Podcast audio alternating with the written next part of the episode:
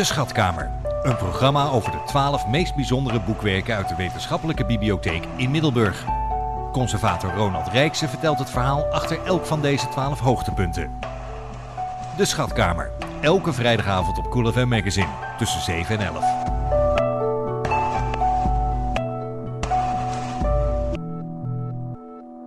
Nu weer de vijfde aflevering van de Schatkamer. 150 jaar wetenschappelijke bibliotheek hier in de Zeeuwse bibliotheek in Middelburg. Ronald Rijkse, je hebt een aantal uh, items, 12 hoogtepunten. Uh, dit keer het thema flora en fauna. Zeven boeken, dus uh, we hebben een hoop af te werken. Zullen we maar eens beginnen uit een boek uit het begin van de 18e eeuw? Uh, ja, want uh, om het even in de algemeenheid te trekken, uh, 18e eeuw was natuurlijk een, een, eeuw waarin veel kennis te boek werd gesteld. Van alles wat men om zich heen zag, wat men waarnam, zowel ter land, ter zee als in de lucht, om het maar zo te zeggen. En het werd ook allemaal in, in boeken, in wetenschappelijke boeken, werd dat weergegeven. Ook op het gebied van flora en fauna werden er heel veel ontdekkingen gedaan en dat moest ook allemaal weer opgeschreven worden. Vandaar dat ik hier een aantal uh, boeken heb op het gebied van de flora en de fauna. En we beginnen met een boek uit 1713, dat is van de beroemde uh, Duitse schilderes Maria Sibylla Miriaan. Van huis uit uh, schilderes, maar ze had een ontzettende voorliefde opgevat voor insecten, rupsen, vliegen, uh, wormen, nou noem het allemaal maar op. En ze heeft een, een driedelig werk samengesteld over, en ik lees even de titel voor, Der rupsen begin, voedsel en wonderbare verandering. En dat beschrijft eigenlijk de metamorfose van rupsen tot aan het feit dat ze uitkomen uh, en een vlinder worden. En het prachtige van dit uh, driedelige werk is dat er schitterende uh, kopergravures in zitten, die het hele stadium, of alle stadia, uh, weergeven in feite. En die kopergravures zijn ook heel nauwkeurig door haarzelf, en later ook in samenwerking met haar dochter, met kleur bewerkt, zeg maar. Dus helemaal in kleur, met kleur opgevuld. Nou, en als je het dan openslaat, dan zie je dus de vlindertjes uh, rondvliegen. En uh, het kenmerkende van Maria Sibylle Miriaan is dat ze eigenlijk een van de eerste geweest is die ook de, de, de, de, de vlinders en de rupsen in hun eigen biotoop weergeeft. Dat betekent dat ze ook de kenmerkende planten, bosjes, struiken uh, enzovoorts weergeeft waarop de desbetreffende diertjes zich nestelen. Dus je ziet hier bijvoorbeeld uh, een bladzijde met een hele fraaie bloem en op een blaadje zit dan een rupsje. Een blaadje hoger zie je dat het rupsje een, een kokon wordt en dan bovenaan bij de geopende bloemkelk, daar uh, vliegen de uh, vlindertjes lustig rond. Dus alle stadia met de desbetreffende planten die erbij horen. En daar is ze uniek in, dat is ze een van de eerste geweest. Uh, heeft ze fantastisch weergegeven. Blijft het bij één boek wat ze heeft gepubliceerd of zijn het verschillende delen? Het zijn uh, verschillende delen, drie delen dus, die over uh, de hele uh, verschillende motten, rupsen, familie, vlinderfamilie gaan in feite. Daarnaast heeft ze ook nog andere boeken gep gepubliceerd. ze heeft ook nog in Suriname gezeten, daar heeft ze prachtige boeken over geschreven, over alle vogeltjes, vlindertjes enzovoort die daar weer voorkomen. Maar dit is eigenlijk ook een van haar Europese boeken die mede door de prachtige illustratietechnieken in Nederland verschenen zijn ook, uiteraard. Het is vertaald vanuit het Duits, want oorspronkelijk in Duits verschenen natuurlijk. Maar daarvoor is ze uitermate bekend geworden. En je zou bijna kunnen zeggen dat ze naast uh, die hele interesse voor die beestjes, dat ze natuurlijk ook een fabelachtige kunstenares was. Want iedere plaat in het boek is een kunstwerk op zich. Je zou het werk allemaal moeten uitsnijden en lekker aan de wand moeten ophangen. Ja, nou niet zo barbaars doen, Theo. Ik bedoel, er zijn antiquariaten in Nederland, eh, ik ga geen namen noemen, maar die, eh, die praktijken wel zich toe-eigenen. Ja, dat is natuurlijk de, de pest voor je boek, want de teksten die erbij de platen horen, die worden tot nul en geen waarde gereduceerd. Je houdt alleen het prentje over. Ja, en dat is natuurlijk prachtig als je dat in je tweede huisje wil ophangen. Maar ik bedoel, het is natuurlijk een vorm van, van, van, van, van, van boekvernietiging die zijn weergaan niet kent. We houden ze gewoon in het boek en we gaan over naar het uh, volgende gedeelte, het tweede boek. Voordat ik de eerste vraag stel, uh, we moeten natuurlijk allemaal een beetje nadenken dat het allemaal nog, de meeste boeken die jij bespreekt, zijn voor 1850. Ja. Een aantal. Dus voor Charles Darwin, toen hij Ja. dus uh, de, de evolutietheorie dus uh, formuleerde. Klopt, klopt. Je moet het zo zien dat natuurlijk de hele, de hele beschouwing van allerlei natuurverschijnselen nog erg onder het christelijk wereldbeeld viel. Dus alles werd ook gerelateerd aan de schepping gods. Daar ging men vanuit dat daaruit alles voortkwam. Vandaar ook bijvoorbeeld de titel van het werk van, van, van meneer Sepp, wat ik nu voor me heb. een prachtig geïllustreerde titelpagina, waarop staat de wonderen gods in de minst geachte schepselen. Nou, dat zegt het natuurlijk eigenlijk al uh, uh, vanzelf. En dan met die minst geachte schepselen worden dan de Nederlandse insecten bedoeld, die ook weer uit en te na worden beschreven. Maar alles nogmaals onder de, uh, onder de dekmantel, onder, onder de beschouwing van de, de schepping zoals het oorspronkelijk gegeven was. Meneer Sepp, Meneer Sepp, uh, familie Sepp moet ik eerlijk zeggen, die komen inderdaad nog een, uh, een, paar keer tegen, want hij was een uitgever in, uh, in Amsterdam. Maar naast uitgeverij was hij ook een figuur die zich ook zeer interesseerde voor, botanische, voor de botanische problematiek, zal ik maar zeggen.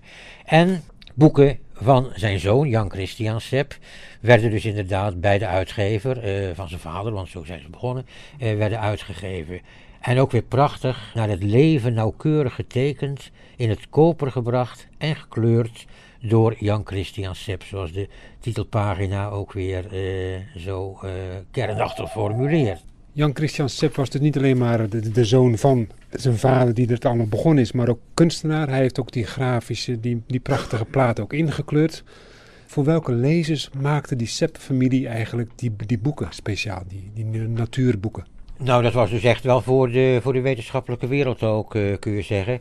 Want uh, boeken waren natuurlijk toch niet de minste. Zeker vanwege natuurlijk de prachtige illustraties die, daar, uh, die daarin zitten. Dus ze dienden inderdaad een, wetenschappelijk doel. En daarnaast waren natuurlijk nog wel een aantal mensen die het zich konden veroorloven. Die dan geen wetenschapper van huis uit waren, maar toch geïnteresseerd. En redelijk wat geld hadden. Dus die konden zich, al was het alleen maar door de kunstwerkjes die erin zitten. Ik heb hier bijvoorbeeld een, een prent voor me. Als je hier een rups op een, op, op, op een tak ziet, ziet kruipen. Met die alle fijne haartjes, minutieus zeg maar, weergegeven. Ja, dan is het ook kunst.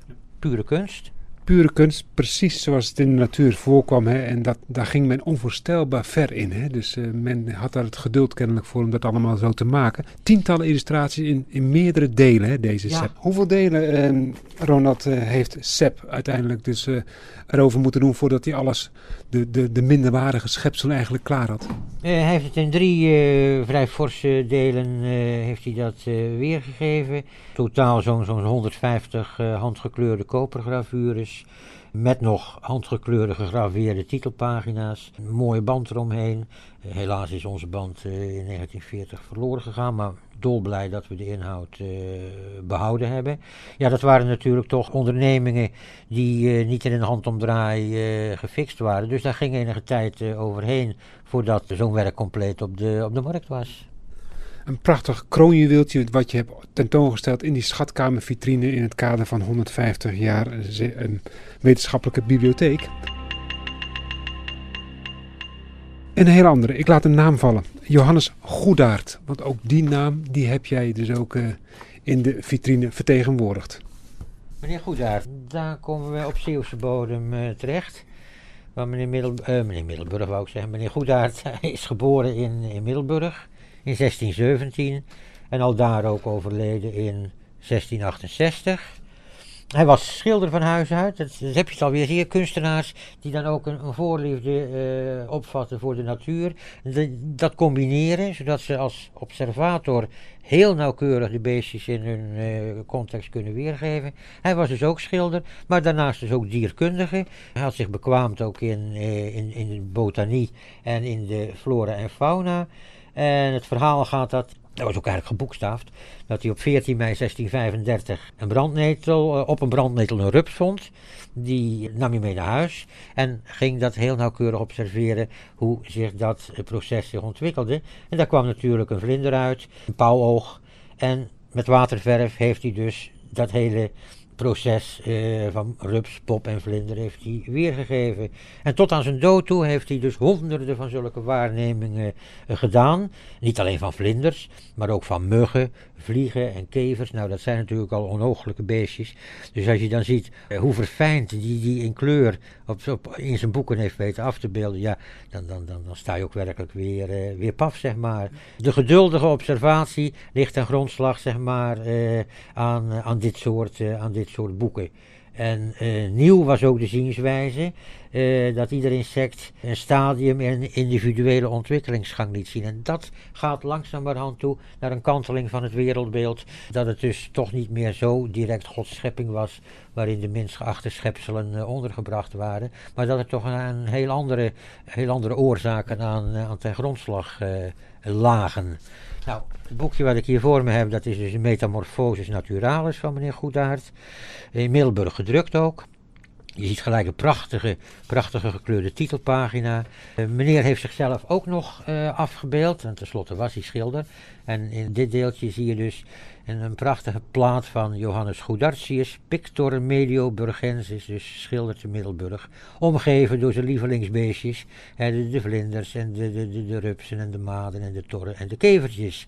Het is een, een fabelachtig mooi werk. Niet alleen omdat het, vanwege die tekeningen, maar ook vanwege de observaties die hij daarbij uh, heeft weergegeven. En dat geeft er dus ook een, een wetenschappelijke component aan, aan het totaal pocketformaten, heel wat kleiner dan voor, de vorige twee boeken. De, de, de, eerste twee banden zelfs nog in het originele perkamenten omslagje.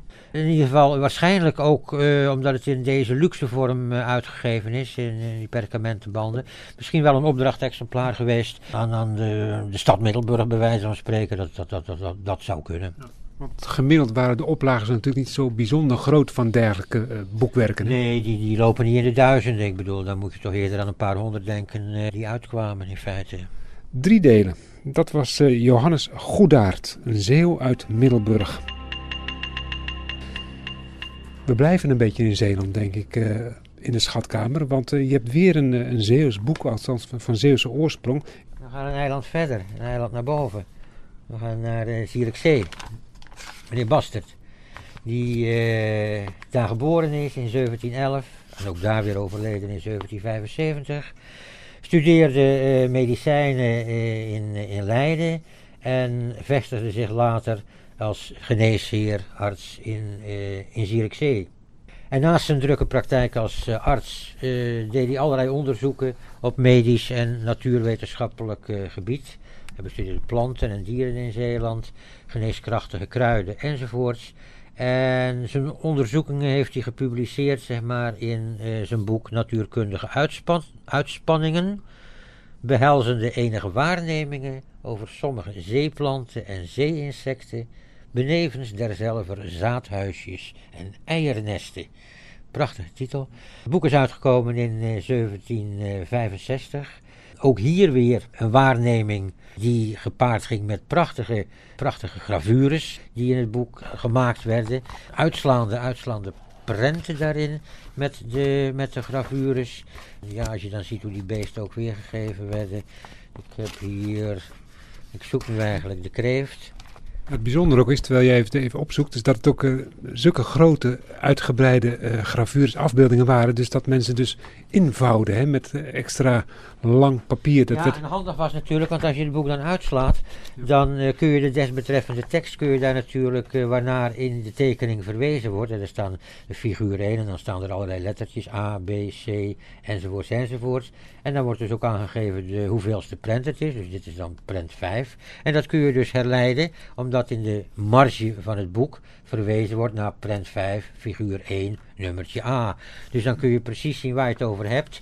Uh, en hoef je dus, uh, dat is het voordeel natuurlijk van zo'n uitslaande, uitslaande prent, dat je de desbetreffende pagina ernaast kunt leggen bijzonder of uh, gebeurde dat vaker in dergelijke werken? Nou, dat werd langzamerhand wel meer usance, dat, dat je uitslaande prenten uh, ging, uh, ging zien. En zeker ook in, in wetenschappelijke werken. Want het gaf je toch ook wat meer armslag natuurlijk. Je hoefde ze niet meer, bij wijze van spreken, tussen de tekst in, in, in te voegen. Maar je kon ze dus zelfstandig bundelen tot een aantal bij elkaar die je dan halverwege of ergens verderop in het boek bij elkaar zette. Nog steeds uh, wetenschappelijk materiaal voor onderzoek, huidige mensen die het onderzoeken? Ja, ja, ja, ja, ja, ja, ja zeker. Ik bedoel, uh, waarnemingen die toen gedaan werden, die stonden toch op een vrij, uh, vrij hoog niveau. En ja, wetenschapshistorisch is het natuurlijk geweldig om te zien hoe de evolutie van die natuurkundige wetenschappen zich, zich ontwikkelde in feite. Zeker die, die lekkere kreeft, hè, die je hier ook in een uitklapvel voor je hebt liggen, waar onze topkok Sergio Hermans natuurlijk uit Sluis natuurlijk heel wat lekkernijen van heeft gemaakt. Ja, ja, ja, ja, het is een prachtig weergegeven beest. Uh, levensecht zou ik bijna zeggen. Uh, hij, kruipt je, hij kruipt bijna van de pagina's af. En uh, ja, het is ook een schitterend staaltje van gravurekunst met ingekleurde, ingekleurde gravures. prachtig gewoon. Levensecht. Misschien toch wel leuk om te vermelden dat meneer Baster de eerste Nederlander was die met succes in zijn tuin in Zierikzee goudvissen kweekte. En uh, ja, dat is toch natuurlijk wel een, een curieus feit dat uh, in Zierikzee, vanuit Zierikzee, de goudvissenverspreiding uh, door Nederland heeft gevonden. Wellicht Europa, wie weet. Wie weet, wie weet. De goudvis in Zierikzee, we zullen het nooit meer vergeten. boek gaat dicht, de kreef wordt weer even dichtgeklapt, de dubbele pagina. En we pakken een volgend boek. De naam SEP komt weer uh, in het thema flora en fauna hier in de schatkamer. De vitrine die Ronald Rijksen heeft samengesteld in het kader van de Zeeuwse Wetenschappelijke Bibliotheek. 150 jaar jong zou je kunnen zeggen. We kunnen niet alle delen hier op de neerleggen in die vitrine, want dat zou een klein beetje ruimte tekort hebben. Want dit was wel een immense onderneming, dit project van de Flora Batava. Ja, dat is Flora Batava, een uh, geïllustreerd overzicht van uh, alle in Nederland inheems voorkomende planten. Opgezet door uh, de familie Sepp, daar heb je ze weer. Een onderneming waarvan ze misschien in het begin niet dachten dat het zo'n lange adem zou hebben. Het was een mammoetproject. Het werk werd gepubliceerd in, in afleveringen, die dan door de eigenaars die die afleveringen tot zich namen, tot delen gebonden moesten worden. Toen er kwamen in totaal zo'n 461 uh, afleveringen uit vanaf 1800. 1800 is uh, het eerste, eerste aflevering verschenen.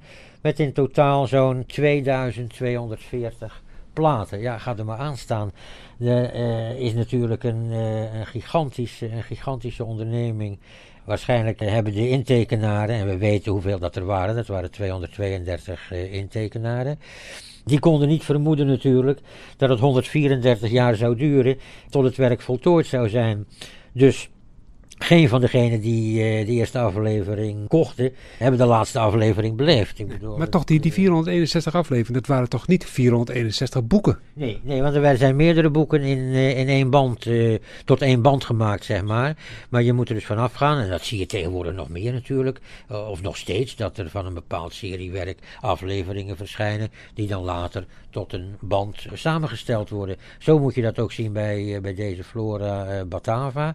Maar desondanks uh, heb je natuurlijk toch nog een aantal meters nodig. Wil je al die afleveringen tot, uh, tot, uh, tot banden comprimeren, zeg maar. Heel bijzonder is natuurlijk ook de ontwikkeling. Hè? De lange duur van, van het bestaan van die serie. En dat kenmerkt zich in een, paar, een aantal bijzonderheden. Ja, het meest bijzonder is natuurlijk dat dit werk eigenlijk achteraf gezien een, een, een monument was of werd van de 19e eeuwse boekproductie. Het kwam natuurlijk zelden of nooit voor dat je binnen zo'n langlopend project zoveel ontwikkelingen in druk- en illustratietechniek kon, kon terugvinden. Juist in die periode vanaf 1800, uh, eh, toen natuurlijk de, de, de, de, de verschillende technieken uh, opgeld deden. Ik bedoel, je had natuurlijk uh, de, de, de, de, de, de, kopergravures, je had de, de, de steendrukken, je had de gekleurde steendrukken, de, chromo, chromolithografie. alle, alle stadia van, van, van, van, van illustratietechnieken, druktechnieken, zijn binnen dit werk te traceren. En dat is natuurlijk ja, een, een vrij uniek uh, voorkomend iets prachtige encyclopedie van niet alleen maar de inheemse Nederlandse planten, maar ook van de hele ontwikkeling ervan. Je hebt het net allemaal al keurig gezegd. Ja, welke bladzijde je ook openslaat, het is, de ene is nog mooier dan de andere. De is nog mooier dan de andere. En de titelpagina van deel 1, als je daar dus uh, de afbeelding uh, ziet, die is gewoon ja, op onovertroffen wijze met de hand ingekleurd. Ik bedoel, dat, dat, dat, als je niet beter weet, dan zeg je, ja, dat is gewoon gedrukt. Uh, het is echt gewoon heel fijn. in die kopergravuren is dat met, met, met, met met minutieuze penseeltjes weergegeven. Het boekblok, is dat ook nog veranderd in grootte in al die, uh, die jaren? Nee, nee, nee. Het, het boekblok is, uh, is, is gelijk gebleven. Gelukkig zou je zeggen, anders kom je met je boekenkast helemaal in de, in de problemen. zei je dat de banden wel, wel aangepast werden, wel anders werden. Het eerste deel is nog mooi op de rug versierd, zal ik maar zeggen, met ornamentjes. Dat nam later wat af, de banden werden wat strakker enzovoort. Maar het, het, het formaat van de banden bleef wel, bleef wel intact compleet helemaal hier in de Zeeuwse bibliotheek aanwezig? Uh, er ontbreken een, een, een, paar delen, maar het overgrote gedeelte is uh, aanwezig. Ja. Uniek wat dat betreft, uh, zeker ook omdat de hele evolutieleerperiode van Darwin daar natuurlijk ook helemaal misschien in terug te herkennen is, wie weet. Toch een waardevol werk, zeker ook een van de hoogtepunten ook. Je zegt het zelf in de 19e eeuw, zonder meer een topper in boekdrukkunst. Gaan we naar een ander boek. En we zijn inmiddels al bij, de, bij het zesde. We hebben er nog twee te gaan en dan hebben we het hoogtepunt uiteindelijk. En uh, ja, een heel klein boekje. Heel klein boekje. Heel klein bruin boekje. Je zou het bijna overslaan. Ja, uh, bijna een soort botanisch, uh, botanisch boekje, zeg maar, wat je om, om planten te determineren in je, in je binnenzak zou steken. Het is een Middelburgs drukje uit 1610 bij de befaamde Middelburgse drukker Richard Schilders uitgekomen. En de titel luidt Plantarum tum patriarum tum exoticarum in Valacria Zeelandiae insula nascentium enzovoort enzovoort enzovoort. Dus dat betekent de planten die uh, op Walcheren, Zeeland uh, voorkomen, worden hier uit en te na door meneer Caspar Pilleterius. En dat is um, iemand die waarschijnlijk Middelburg geboortig is. Hij heeft medicijnen gestudeerd in Montpellier. Daar zat een befaamde universiteit uh, in de 17e eeuw. Is daarna teruggekomen naar Middelburg, heeft zich in Middelburg als geneesheer gevestigd. Staat ook op de, op de titelpagina vermeld. Ja, is begonnen met, met een inventarisatie te maken van alle planten die zich in, uh, in Walcheren bevonden. Hij geeft dan ook alle namen, uh, zowel in het Latijn, Frans en Duits. hij besteedt aandacht aan synoniemen van de, de, de, de plantennamen. Uit iedere bron die toen de tijd bekend werd put hij ook zijn, eh, zijn kennis, want hij noemt ongeveer wel zo'n 120 auteurs die hij uh, op verschillende uh, plaatsen heeft geraadpleegd. Dus het is werkelijk een fundgrube om te kijken of om te lezen hoe dus in de 17e eeuw, wat voor planten er in de 17e eeuw zich hier in de omgeving ophielden. En dat is ook weer duidelijk een, een, uiting dat je ook ziet, men, men, men, wil de zaken gaan benoemen, onder de knie krijgen zeg maar. In de 17e eeuw bestond er nog geen, geen benamingssysteem voor uh, bloemen, uh, maar ook voor dieren niet uiteraard, dat kwam pas uh, later. Men begint zich dat te ontwikkelen, dus men gaat voorzichtig stapjes zetten in de richting van een, een volwassen wetenschap, zeg maar, die zich dan later met Linnaeus natuurlijk en, en, en dat soort jongens gaat ontwikkelen, die echt vaststaande gaan geven, eh, geslachten gaan benoemen, enzovoort, enzovoort. Dan zie je echt de hele ontwikkeling binnen de, binnen de, binnen de botanie. Maar goed, meneer Pilleterius is dus een van de vroegste geweest, want het is eigenlijk de, de oudst bekende Zeeuwse flora die we hier voor ons uh, neus hebben liggen. Die kan zeker niet ontbreken. En zeker de huidige Walgense flora, die zou je er eens naast moeten leggen om eens te kijken welke soorten er bij zijn gekomen, welke soorten er eventueel af zijn gevallen. Zullen er best een heleboel afgevallen zijn, ben ik eh, bang. Maar dat zou een minutieuze studie uh, van uh, het verleden en het heden betekenen. Heel oud boekje uit 1610 ongeveer. Ronald Rijksen, ja, we kunnen hem niet missen. Het is een geweldig groot boek. Het is uh, een, een eye-catcher zou je kunnen zeggen. Een, een, boek wat met een folio-formaat zou je kunnen zeggen. Een heel groot boek, een soort atlas-formaat mag ik het zo zeggen. Je hebt er waarschijnlijk een andere naam voor. Dit is een van de grootste, en maar ook een van de meest indrukwekkende. En waarom een van de meest indrukwekkende? Door wie geschreven, door wie samengesteld, enzovoort, enzovoorts. Laat ik eerst maar weer de naam Sepp laten vallen. Want uh, zij staat weer uh, pontificaal vermeld op de titelpagina. Amsterdam, Jan Christian Sepp, de boekverkoper. De man was uh, onuitputtelijk gewoon in, in zijn fonds wat, wat dit soort materiaal betrof. Maar dit is een boek over, ik zal de titelpagina citeren. Verzameling van uitlandse en zeldzame vogelen. Betekent dus buitenlandse en, en, en hele bijzondere vogels. Benevens enige vreemde dieren en plantgewassen. Het is een Engels boek, althans het is in Engeland verschenen, door meneer Edwards en meneer Catesby. Het is in het Nederlands vertaald door de befaamde hoogleraar Houttuin. In een aantal delen eh, weergegeven en in, 17, uh, in 1772 uh, verscheen het eerste deel bij, bij meneer Sepp. Is alles compleet? Je bedoelt wat, wat, wat de inhoud betreft? Nou, dat is, is, het is vrij aardig uh, compleet als je dat uh, over al die delen bekijkt. En ja, zei in het begin geloof ik al dat natuurlijk de 18e eeuw kennis vermeerderde gewoon op het gebied van flora en fauna. En dat heeft dus ook uh, tot een aantal schitterend geïllustreerde vogelboeken uh, geleid, die ad vivum getekend waren.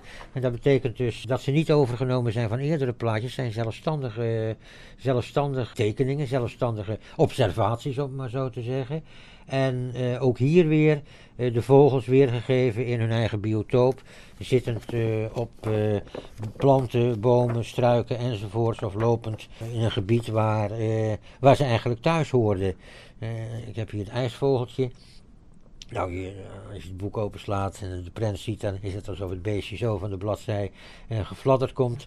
Uh, ze zitten daar een watertje uh, met een desbetreffend, desbetreffende struik. Dan zijn er natuurlijk nog verschillende ijsvogeltjes, want de, de, kleine Indiaanse ijsvogel. zo zijn er nog een heleboel meer die met naam en toenaam genoemd worden. Heel bijzonder, omdat het dus in feite niet nagedaan is van bestaande afbeeldingen, maar wellicht misschien van andere opgezette vogels, dat het daarvan nagetekend is of echt in de natuur ook uh, uh, waargenomen. Ik zal niet zeggen dat het, uh, dat, dat geen opgezette beestjes aan te pas kwamen. Ongetwijfeld zal dat het geval geweest zijn. Er zullen best een aantal slachtoffers gekost hebben. Maar heel veel is toch echt natuurobservaties in, in de werkelijkheid. Ja, ook kunsthistorisch en, en boekhistorisch uh, is, de, is dit boek eigenlijk van belang. Omdat het te duur was om het etsen van de vele koperplaten uit te besteden. Dat zou nog, eens een, ja, nog meer geld gaan kosten zeg maar, om zo'n boek op de markt te brengen. En daarom uh, hebben ze zich, de, de auteurs, het Engelse auteurs, verdiept in uh, de etstechnieken. En hebben ze zich die eigen gemaakt, zodat ze, zich, zodat ze zelf uh, de etsen konden, uh, konden maken. Die vervolgens dan gekleurd moesten worden. Maar daar waren dan weer mensen voor die dat, weer, dat weer konden, voor een rekening konden nemen. Het was dus wel een gedurfde uitgave. Want het was natuurlijk geen niet niks, ik bedoel, zo'n, zoiets op de markt brengen. Negen delen in vijf foliobanden. Er waren intekenaren eh, op, uh, op, die, uh, op, op, op, de serie, zoals je natuurlijk ook bij die Flora Batava intekenaren had. We weten dat er 90 exemplaren, 90 intekenaren waren. En het leuke is dat er ook enkele zeeuwen bij waren. gefortuneerde zeeuwen uiteraard. Ik noem bijvoorbeeld meester Willem Schorer. En meneer David van Visvliet, uh, schepen en raad van de stad Middelburg. Ja, dat soort mensen konden zich, zich veroorloven om uh, niet alleen uit belangstelling, maar ook vanwege weer de kunstzinnige aspecten die uh, zo'n boek mede vertoonde, om zich zo'n boek aan te schaffen. Zeer bijzondere serie ook. Zeker ook heel bijzonder voor Nederlandse begrippen. Misschien wel voor Europese maatstaven. In de Koninklijke Bibliotheek zal er misschien ook wel een aantal delen te zien zijn. Uh, er zijn inderdaad wel, uh, wel, wel meerdere delen uh, bekend. Ook Artis bijvoorbeeld, de Artisbibliotheek, natuurlijk een fantastisch mooie bibliotheek op het gebied van flora en fauna. Die hebben ook een set en ja, dat is, dat is gewoon leuk. En ja, de huidige conservator van, van Artis, Piet Verkruijsen, heb ik dan ook gevraagd om in het Zeeuws tijdschrift even iets te schrijven over dit bijzondere vogelboek. Het komt in het Zeeuws tijdschrift uit en dat is allemaal weer na te lezen. Een prachtige collectie flora en fauna, denk ik. Daar hebben we geen vogel meer aan toe te voegen, denk ik. Uh, nee, uh, laten we maar uh, de vogels weg laten fladderen. Oké, okay, doen we. En de volgende keer heb je een onderwerp voor de aflevering nummer 6? Ja, heb ik wel in mijn hoofd, maar dat hoor je dan ter tijd wel. Dat wist ik al van vorige aflevering. Die vraag hoefde ik nog niet te stellen. Nogmaals, Ronald, dankjewel. Oké, okay, graag gedaan, Theo.